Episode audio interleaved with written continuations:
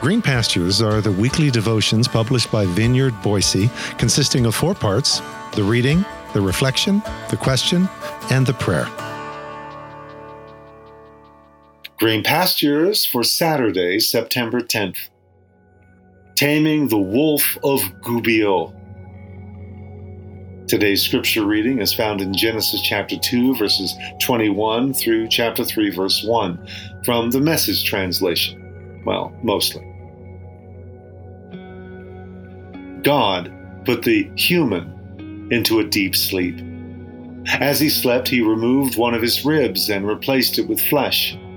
God then used the rib that he had taken from the man to make woman and presented her to the man. The man said, Finally, bone of my bone, flesh of my flesh, name her woman, for she was made from man.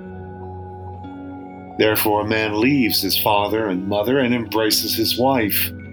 They became one flesh, the two of them, the man and his wife, were naked, but they felt no shame.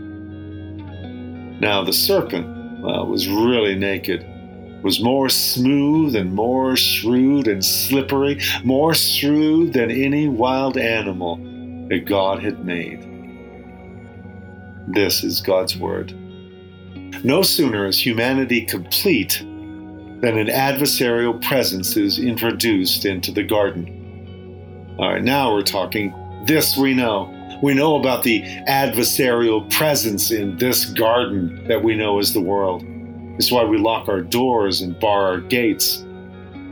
For the first humans, there were no doors or gates or locks or bars, just this adversarial presence right there in the neighborhood, as it were we, of course, know the rest of the story.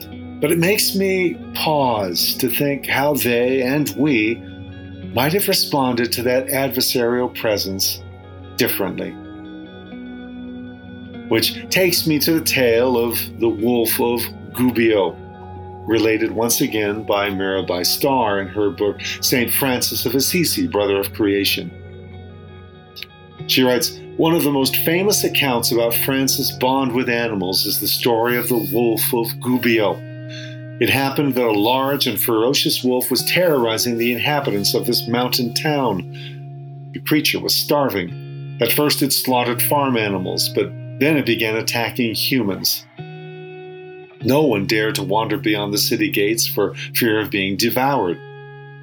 When Francis was visiting Gubbio and saw how the people were suffering, he took it upon himself to confront the wolf.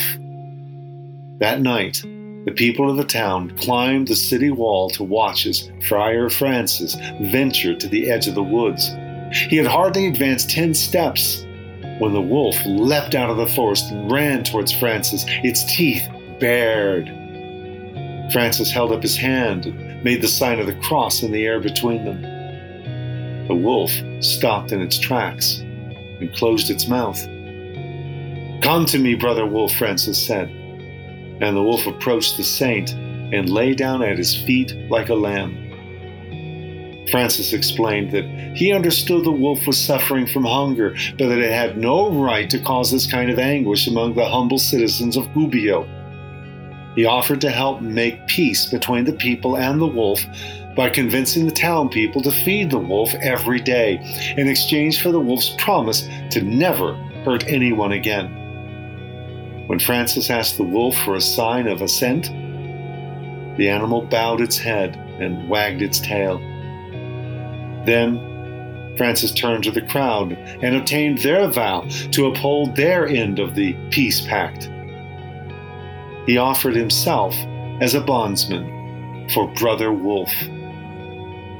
From that day forward, the wolf appeared in the town every afternoon, stopping at a different house to be fed.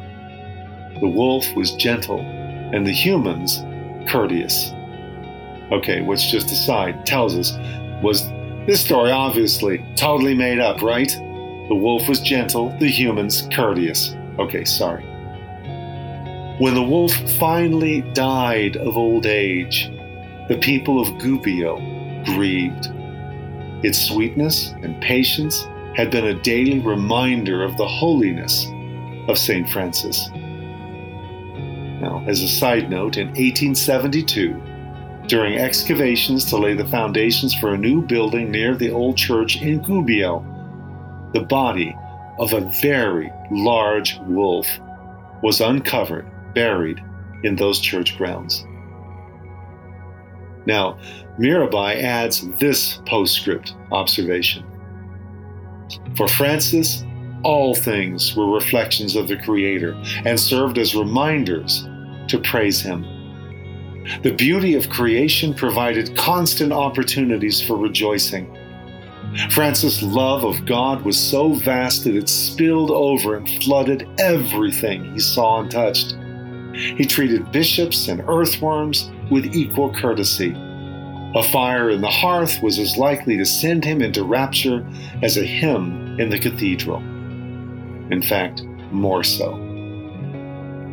Brother Francis, teach us. Now, pause for a moment of personal reflection and prayer.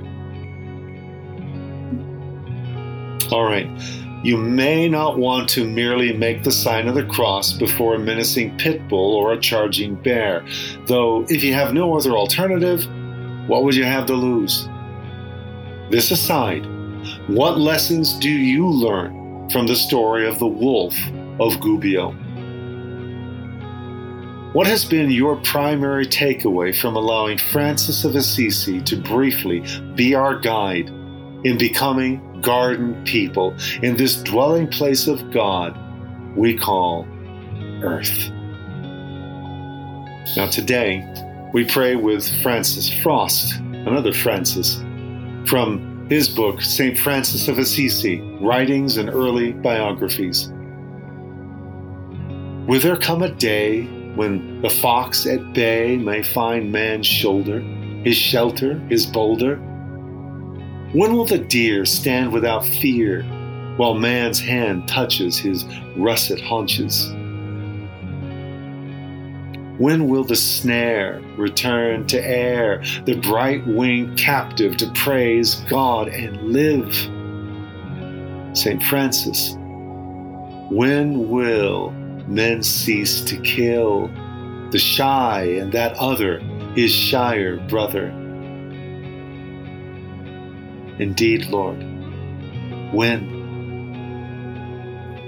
Lord, open my eyes to see the Gan Eden garden, Eden, all around me, with all of its creatures, great and small. Remind me that you see each sparrow that falls as you feed all the birds and beasts here below. Connect me more deeply with this reality in this your dwelling place as you fill us with a wild joy that spills over every vessel of the human experience, flowing back into the earth, giving birth to the endless unfolding of your creation. Amen.